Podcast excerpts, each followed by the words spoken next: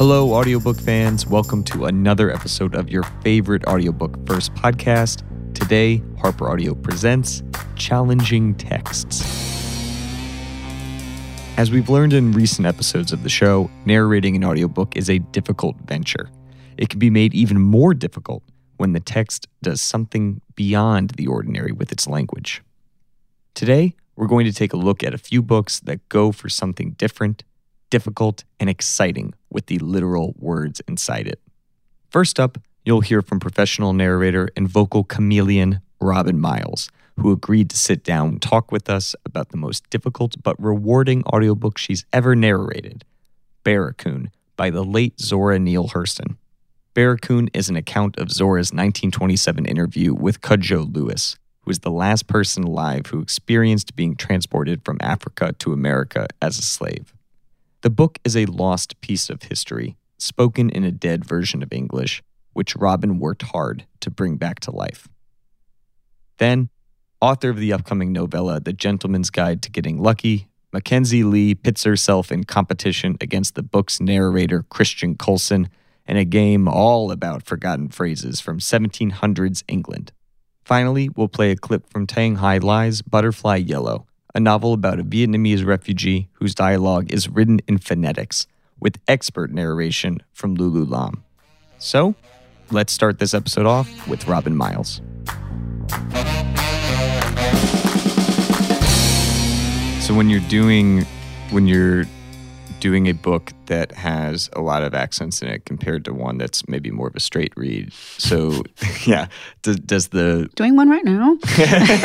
does the one with the accents? It, does it? It sounds in my mind's eye that it almost resembles like what someone playing in like an orchestra would have. Like it sounds more like it looks more like musical sheet. music Actually, at the end, yeah. I would have to say I agree. Um, I do write things above it. I I give myself um, an initial letter so I know who's speaking. Mhm. Um, and right now I've got Scots, RP British, General American.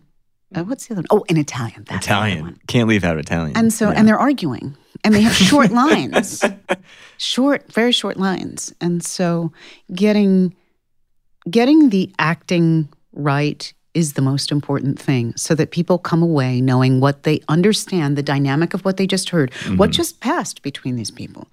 It was an argument about what, who lost, who won, who was the one who had the edgy attack, uh, who was the one. i that is the most important thing. Mhm. is like understanding the tactics that, that they're all the using. tactics that they're using Yeah. and to what end so and that's like your basic script analysis stuff Mm-hmm. but then all of a sudden you got to switch um, that can be that can be extremely challenging this book more so because the narrator in these particular chapters is a british narrator N- narrator not The, narrator vo- the voice narrator. of the narrator, the Right. British, yeah. The, they wanted the RP. yeah. They wanted that very round sound that Mm-hmm. you'd get, um, maybe like in a Harry Potter yeah, kind of an, in the narration. yeah. Or Shout out to Jim Dale. yes, there, exactly. yeah. um, and I've done. I do that a lot. I have British family members. I've got Jamaican family members. I've got family members, Jewish family members.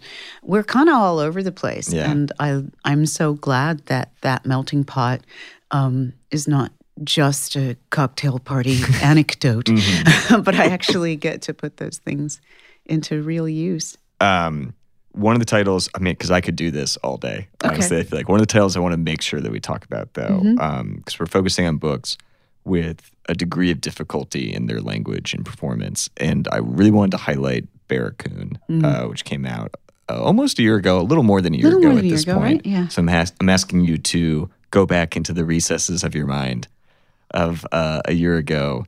And when you were given this project, um, what did you recognize off the bat uh, that made it special? Two things. The fact that it's a man, and I've been entrusted with his voice, um, and not just his voice. I when I say voice, I mean in almost like the his what he has to say. Yeah. That's what I mean to say. Um, it felt special to me because he's not alive. He gave this final interview to Zora Neale Hurston, Mm-hmm. and then it didn't really go anywhere. Yeah. So his voice was plugged up after it was released.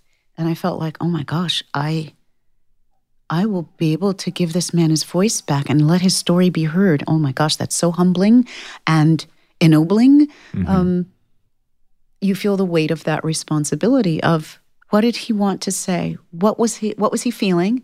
What was he thinking? This can't be me and my interpretation. Mhm. This needs to be let him through.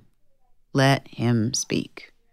So that was the first thing, I think, the weight of the responsibility.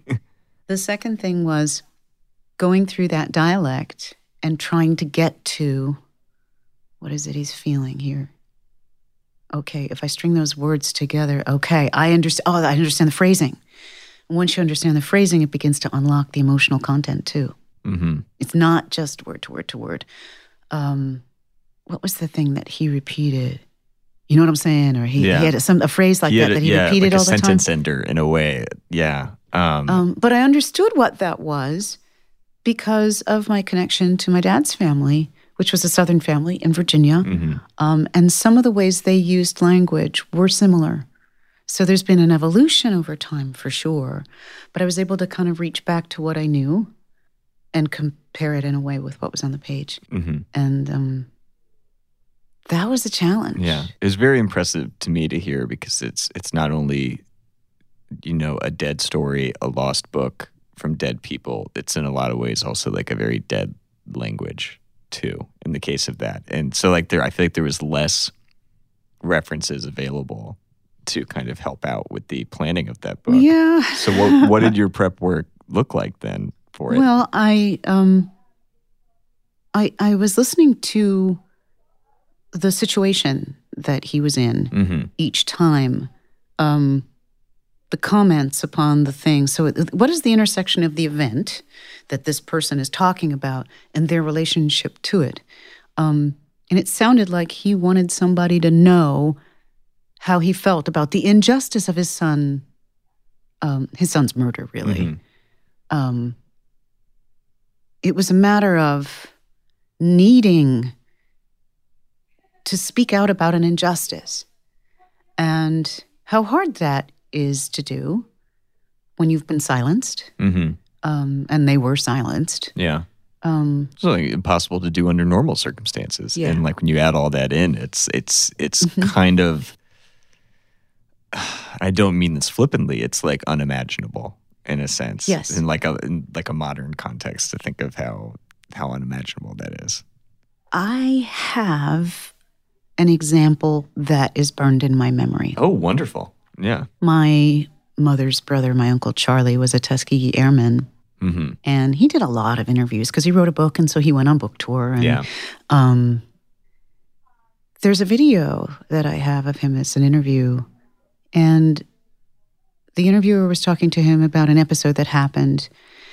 The he was a lieutenant colonel hmm and the officers that were in the corps uh, when they were stateside were on um, army bases. It was the army air Yeah. corps at the time. Mhm. they were on army bases where there were german officers who were pows and the german officers were allowed to use the officers club. The black officers were not and so you cannot disobey a direct order in wartime hmm so what they did was two officers would go up to the door. The off- two black officers would go up to the door and make them turn them away. But then they could; those two same individuals could not come back. hmm So another two would come another day. Yeah. And he was telling the interviewer the story, and it was so painful to my uncle that he was tearing up and began to cry. And I saw him dabbing his eye in the video. The fact that his country that he was risking his life for could do that to him hmm was so painful. Um, and yet it needed to be told. And so I have that in my mind's eye.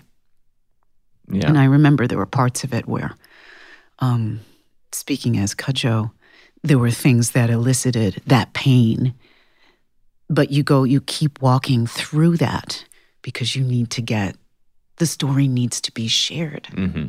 People need to know. Yeah. Sometimes they need to know because they need to know they're not alone. Mm-hmm. Others need to know because they need to know that something is not right in the world. Mm-hmm. Um, so that I think allowed that allowed me to enter on another level too. That's an amazing piece of like emotional recall to be able to have like in your back pocket for that. Like I'm sorry that you have to have it burn into your brain, but that's a nice thing to have for this very particular uh, specific situation. All Yeah. the experiences that we have in life as an actor are fair game. Talk to me a bit Mm-hmm. about the um, the actual transcribing, or, or sorry, the laying of the dialect over top of the phonetic difficulties of Barracoon. Ah, What, what was that process like? Were there times where where you would would there be a disconnect between reading and comprehending and speaking at the same time? Does that make sense? Uh, this book required more prep. So typically, what I would do is I'd read a book through once and I'm making marks as I go, or I finish a chapter, then I go back and make the marks. I think I did that once. And then each day, right, each day before I went in, I would take about 80 pages and read that 80 pages in the morning before coming in Mm-hmm. because I needed to allow the rhythm in To like muscle memory for your mouth, almost. Yeah. Mm-hmm. You need to have said it out loud before. Yeah. and to remind myself the territory I was going into that day, which is what I suggest new young narrators do because they're not, um, you know, they don't have the facility with it yet. hmm That that's a good idea to do so that your mind and your mouth are sort of in the same place when you start, not not 25 pages in after you've warmed up because then Yeah. that 25 pages is It's gone. It's, lost. it's done. That will make the authors very happy. Yeah. um, I have a similar situation Yeah. right now, actually. Um, a Tall History of Sugar by Curdella Forbes. Um, she's a Caribbean writer. I do a Mm-hmm. lot of Caribbean writers, um, trying to get the accents right that and different between Antigua and Jamaica Mm-hmm. And really Trinidad. subtle difference. There, yeah. Mm-hmm. there are, but they you can hear them, and once you're clued into them, you're like, well, yeah, Can't unhear it. Yeah. yeah. Oh, you're you're from Barbados. You're Bajan, right? Because I can tell that. that, that, okay. Um, she wrote a lot of it in um, patois, which in Jamaica we call patois. patois. Um, but it's very detailed and very thick. And some of the times I looked at it and I went, I'm not really sure what's being said. So I just grabbed those, you know, 20 sentences. There must have been at least 50, 60 like phrases, people talking to each other. Um, and she very wisely translates afterward what was said. Oh, that's nice to have. Um, And I could tell what was being said most of the time. I could understand it, Mm-hmm. but I needed to be able to repeat it credibly fast. So Mm-hmm. I had to ask her to do about 20 of them, maybe maybe Yeah. more for me so that I could actually get the attack and the rhythm and the inflection right, especially Mm-hmm. given what they were feeling, what they what they, the action that they're playing or the tactic that they're playing with each other. Yeah, I guess it's one thing to be able to to understand and comprehend hearing it, but it's another thing to make it sound like it was a a real thought coming from you too, like something that you would say, Yeah. like in, in passing, and that that I feel like is the the real difficulty. Yeah. That's it's only half the battle to know what they're saying. Um, before coming into Barracoon, hmm what was your relationship with like with the work of Zora Neale Hurston? Oh, sorry, well- of Zora Neale Hurston. Yeah. Zora and I, we go back a ways. Mm-hmm. because when I was a young newbie uh, working for um, American Foundation for the Blind, I was doing Mm-hmm. a lot of the books for the National Library collection. I did a book called "Tell My Horse," which is a uh, a book by Zora, and she went to it was it was almost traumatic. She went to Jamaica and she went to Haiti, and she was the first anthropologist to really explore the religious and the ritual underpinnings of those two societies. hmm Um, and so, you know, one of them is the is one country, and then she kind of goes to the other. But at the back of the book are actual incantations used in Haitian rituals to call forth the gods. Oh wow. And not only did she have them written out phonetically, but she also had them notated musically and rhythmically. And I read music. My dad was a drummer, so um, um, thank you, Dad. I have I have a strong sense of rhythm. But I thought, okay, I could put these all together, and I could be messing with fire here. Yeah, yeah. Did you, I don't think I yeah. want to do that. Okay. I don't think I want to do that. You anticipated my next question of, of like any any gods you called out to with any of those incantations, but you you, you didn't I play with fire. I, I Yeah. thought that's why mess with fire. Mhm. But they were in the book, so you can go out and buy it. And if you at Mm-hmm. Home want to mess with fire, Y- You, can, go ahead, and the, and the rhythms are there, and Mm-hmm. it's notated. And but I I just decided I would play that a bit more conservative. Is And is, I had read, uh, oh gosh, um, their eyes were watching God, hmm and there was another one that I had read of hers. Um, I had never taken a class in Zora Neale Hurston's work or or, or um, her contemporaries, etc. Although I became very interested in it. Um, Harlem Renaissance, hmm um, Nella Larsen, the work of Nella Larsen is just um, tremendous. Um, that type of literate writing, um, a little pre Baldwin. Yeah. I'm a big James Baldwin fan.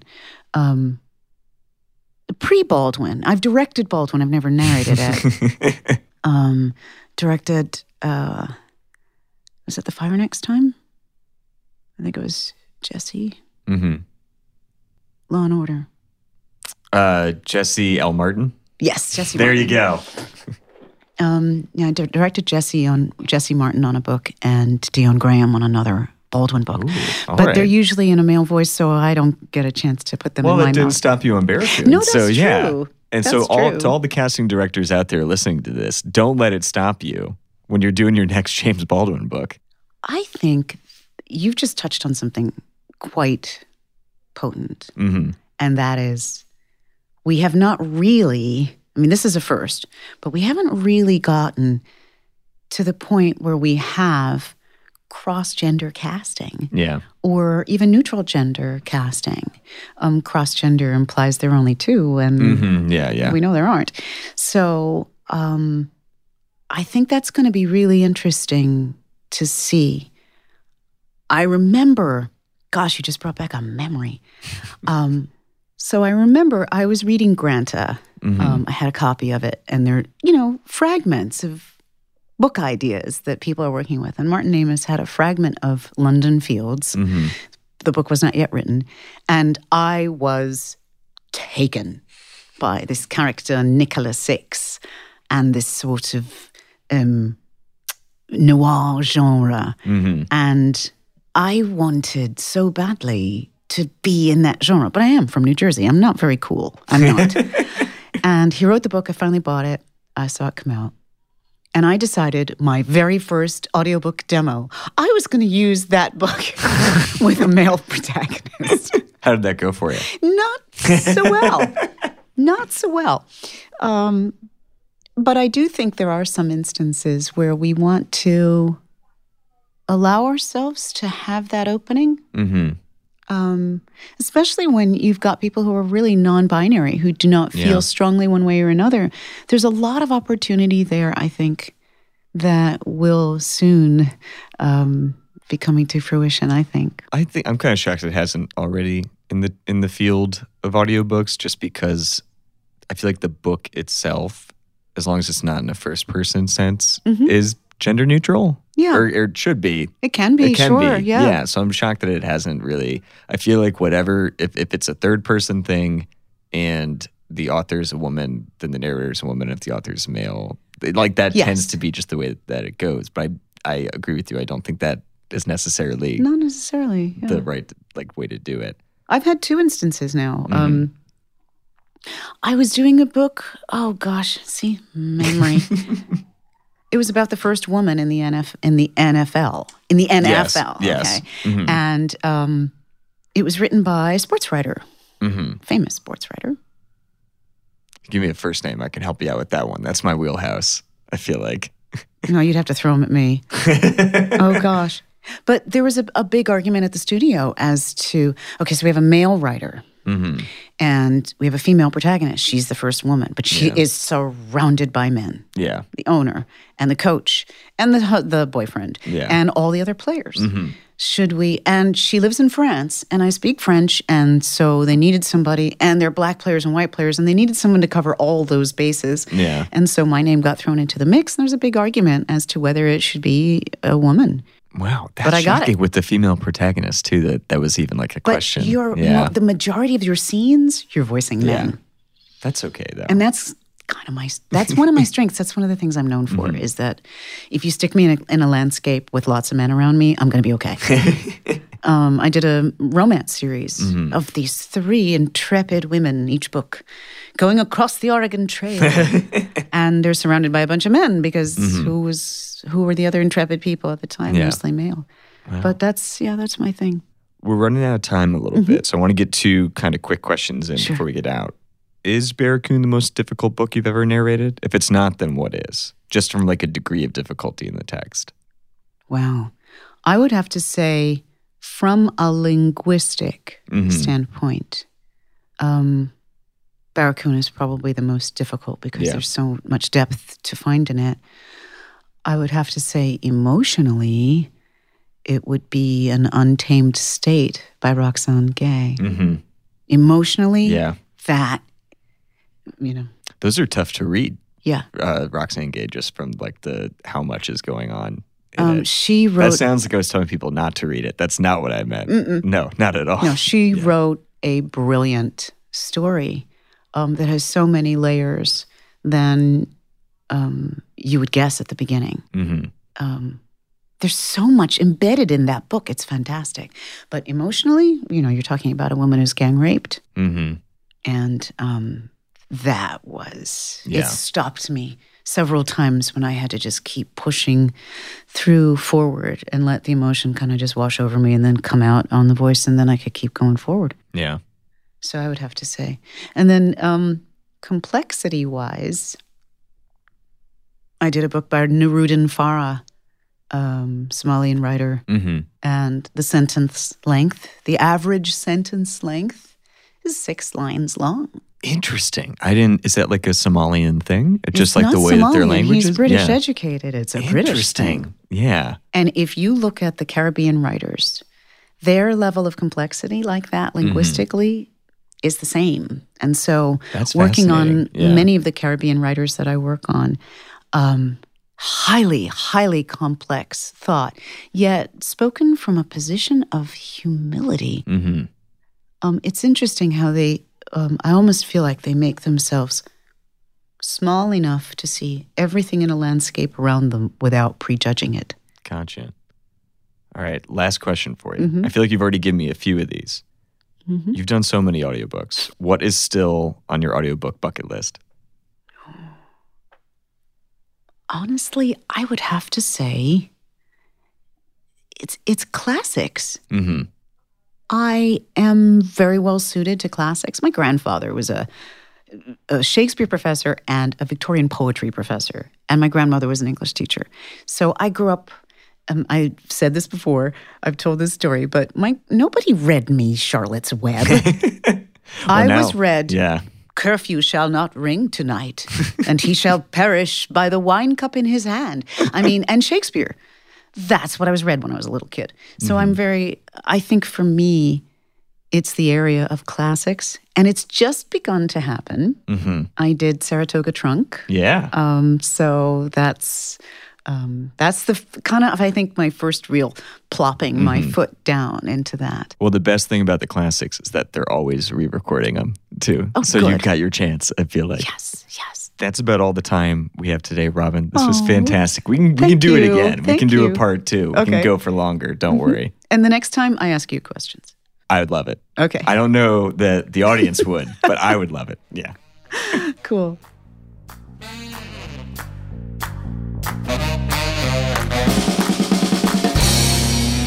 Thank you again to Robin.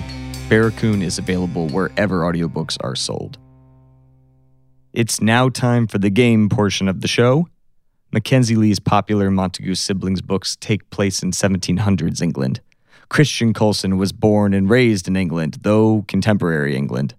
So, who will win out in a game featuring 1700s phrases that have long gone out of fashion? Let's find out right now. Hi, I'm Mackenzi Lee. I am the author of The Gentleman's Guide to Getting Lucky. And I'm Christian Coulson. I'm the narrator, narrator, narrator, narrator, depending narrator, narrator, whichever you prefer. Say it a couple more times. Yeah, no, just I to think like I've just to covered test it. them both out. So, we are going to find out how you would both do in 1700s England with a little vocab pop quiz. So, I'm going to give you some old timey vernacular that would have existed at the same time as the characters in the Montague siblings universe. You're going to tell me what these vocab words mean. So, I'm going to give you three choices A, B, and C. And I think to make this the most fair, since we're competing against each other, should I say like one, two, three, and you both yell out what letter you think it is? Oh, I mean, it's up to you. We can You're try in that. charge. Yeah. This could be a huge catastrophe. This could not work at all, but we're going to see. We have like if it five works. questions, right? Yeah, We five can try questions. five different things. Try a different method each time. Okay. All right, so here we go with vocab word number one. If everyone in town knew Mr. Webb to be a hoddy doddy, what kind of person would Mr. Webb be? Would he be A, noble and pretentious, B, fat and good natured, or C, short and clumsy? How is that spelled? Hoddy doddy? Yeah. H O D D Y Okay. Can I- space can I D get- O D D Y. Can I get the country of origin, Hot- please? Yeah, it's 1700 England. Hoddy Is doddy. the, uh, Wait, what are my choices? Uh, it is A, noble and pretentious. Okay. B, fat and good natured. C, short and clumsy. Okay. Do we think we know what our answers are? Well, No. yeah, I know what I'm going to say. I don't know if it's All right. right. On the count of three, then. Okay. One, two, three. C. A. Oh. The correct answer is C, short and clumsy. Mackenzi on the board with one point. Yes. Moving on to number two. Okay, I'm ready. I'm warmed up now. Oh, she's moving in her chair. She's getting in a striking position. Uh, a potential suitor makes a face at you when you tell them that you are a Ken cracker by trade. What is your line of work? Are you A, a pig farmer? Are you B, someone who robs households? Or are you C, a prostitute? This is a Ken cracker. One word. it's nothing to do with Barbies. Can you read the options again? Yeah. A, pig farmer. B, someone who robs houses. Or C, a prostitute. Okay. Okay. All right. One, two, and three. B. B. You are Still my both correct. answer. It is someone who robs houses, is a Ken cracker by Great. trade. Uh, so moving on to number three, then. Someone approaches you asking if you'd like to buy their vowels. What would you be buying from them? Ha- wait, how do you spell that? Uh, v O W E L S. Okay. Yeah. Would you be buying A, their gambling debts, B, their servitude, or C, their claim to land? Buy their vowels? Buying their vowels. That's the phrase, old timey phrase. Okay, I full disclosure, I thought coming into this I was going to be fine because I've researched a lot of this Yeah. vocabulary and then I realized like 90% of what I've researched is all all has to do with um, sex in various ways. I had a bunch of words to look at, and I specifically took out any that appeared in your novels. Wait, what are the choice? What are the choice answers? the choices were A, gambling debts, Okay. B, servitude, C, claim to land. If you're buying someone's vows. Okay. All right. On the- Wait, no, wait. do you actually like have an answer or are you just guessing? What do you mean? What's I'm the just difference? guessing one of those three. Did you like logic this out? No, I'm just gonna Oh, okay. pick one that seems I'm trying to logic this seems thing out. Seems likely. what is logic telling you? Well, again, I've read enough of these things that you can usually like work backwards from, and I just I can't. Um, gambling debts. What was the middle one? Servitude, and then C was claim to land. Um, Are you ready? I don't know. Okay, We're going to go sure. for it. One, two, three. A. The answer was A, gambling debts. Oh. if you logic it out, you will realize that the vowels are A E I O U, and it is an I O U. See, there's Ah, usually where that some sort of there's usually Yeah. some sort of weird thought process behind it. Great. All right, Christian, you really need to get this one to stay in the game. Yeah, step it up. That's man. right. If I don't get, If you don't win, then I think uh, I can only draw. going. I Yeah. can If only you draw. don't, if you don't win, You can win, draw. Yeah. But we that's the hire best an- I can do. We, go to a penalty shootout. If, Oh, I was going to say, if you don't win, we hire a new audiobook narrator. Well, that's Oh, fine. no. Then I can go home. It is. I have been here. I've been here for six hours now, doing two hours worth of work. All right. So number four, you're making your way through the thoroughfare at a pace described as hubble-de-gee. this is nonsense. Oh no, I that's agree. actually. I know how that's pronounced. It's hobbledy because Oh. my grandmother would say that. Oh, interesting. Okay, well, no, this is an unfair advantage then. We need Because he another has a question. grandmother? No, because he's English. Right? I'm gonna. I don't have any other questions, unfortunately. So we're gonna we're gonna go with it. Okay, fine. Are you A, trotting?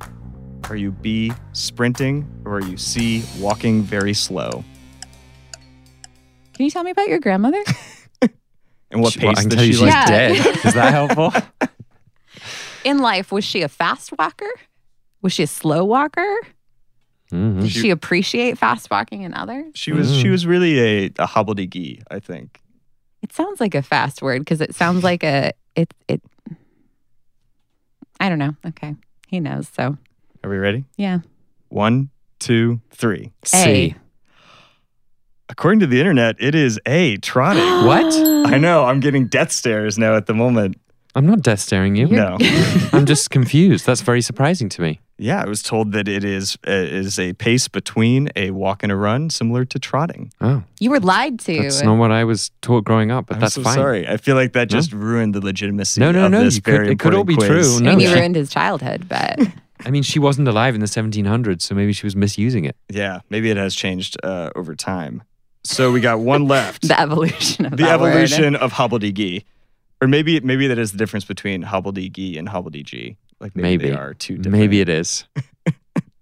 So the final You question. you don't get a point for it though.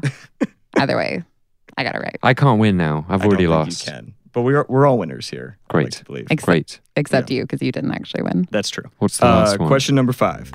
Someone approaches you out of breath, informing you that your sibling is about to milk the pigeon. What is your sibling about to do? A. Get into a physical brawl with someone of note. B. Be made a fool of by a con man. Or C. Attempting something seemingly impossible. So that's A. Get into a physical brawl with someone of note. B. Be made a fool of by a con man. Or C. Attempt something seemingly impossible. This is milking the pigeon. All right. One, two, three. C. You both got it right to end out the game. That is correct. Nice. Milking the pigeon is attempting the impossible. Uh, thank you so much, both, for, Thank for you being so here much. today Thanks and for- playing this very, very important game. Preparing this game. Really No important. Um, I'll be using those regularly. Thanks very much.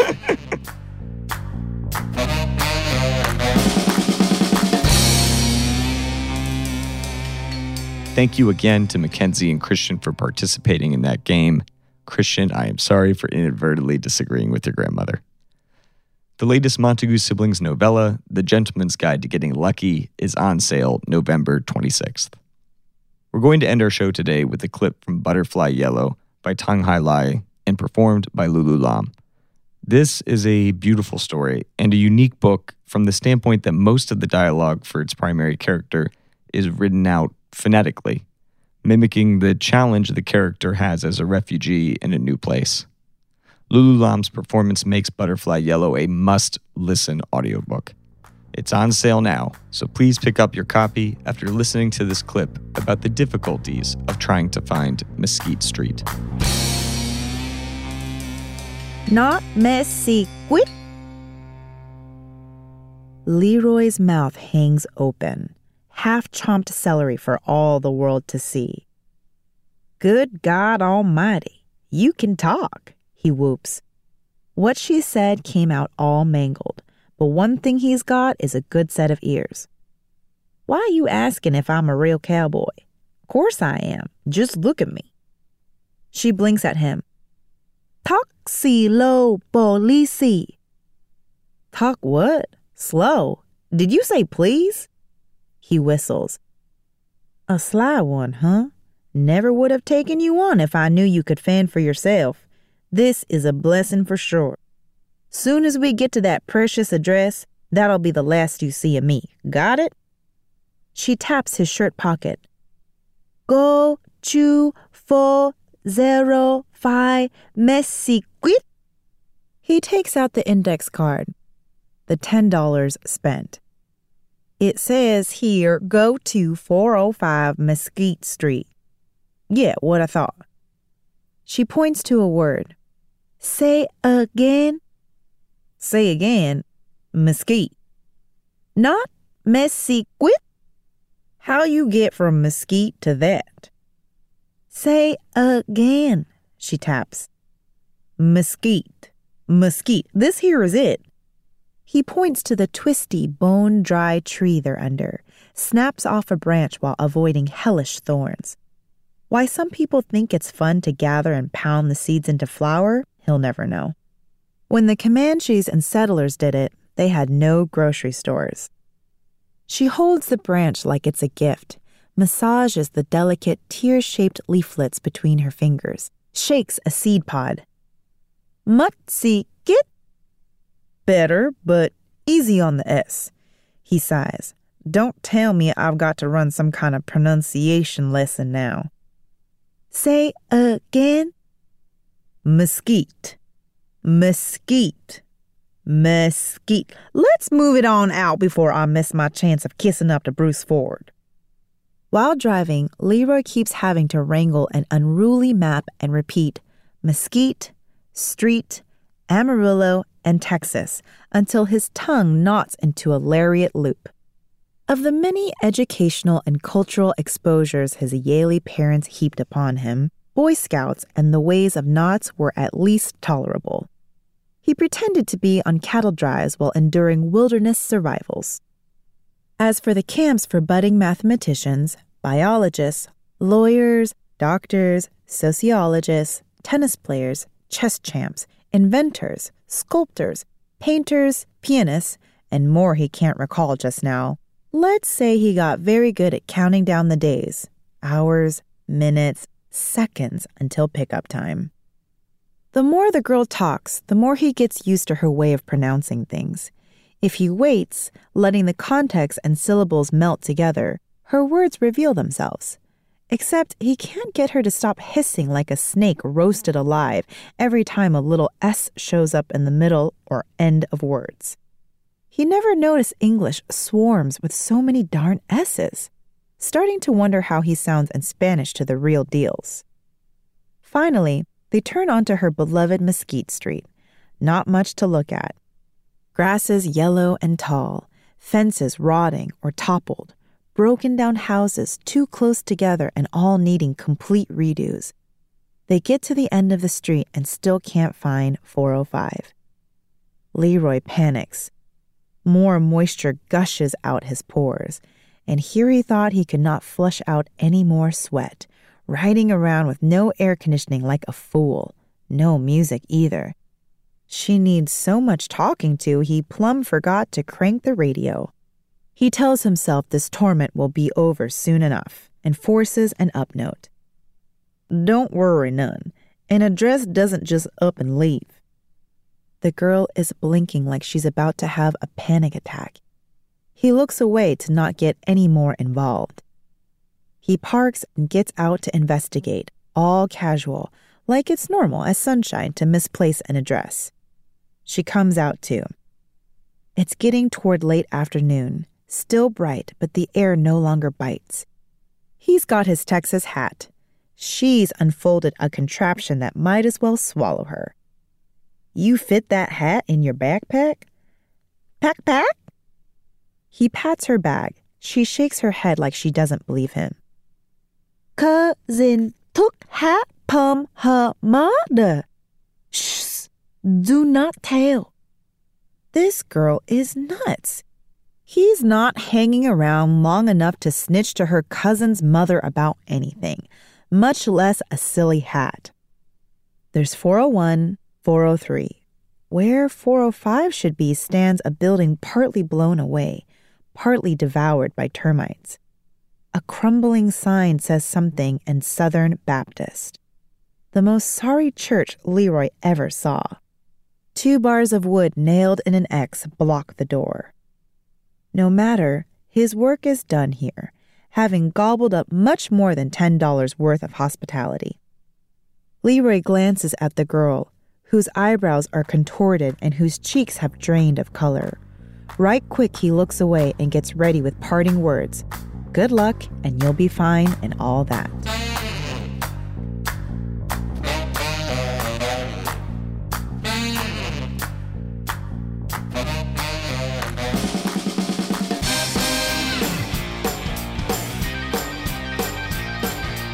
Harper Audio Presents is a presentation of HarperCollins Publishers.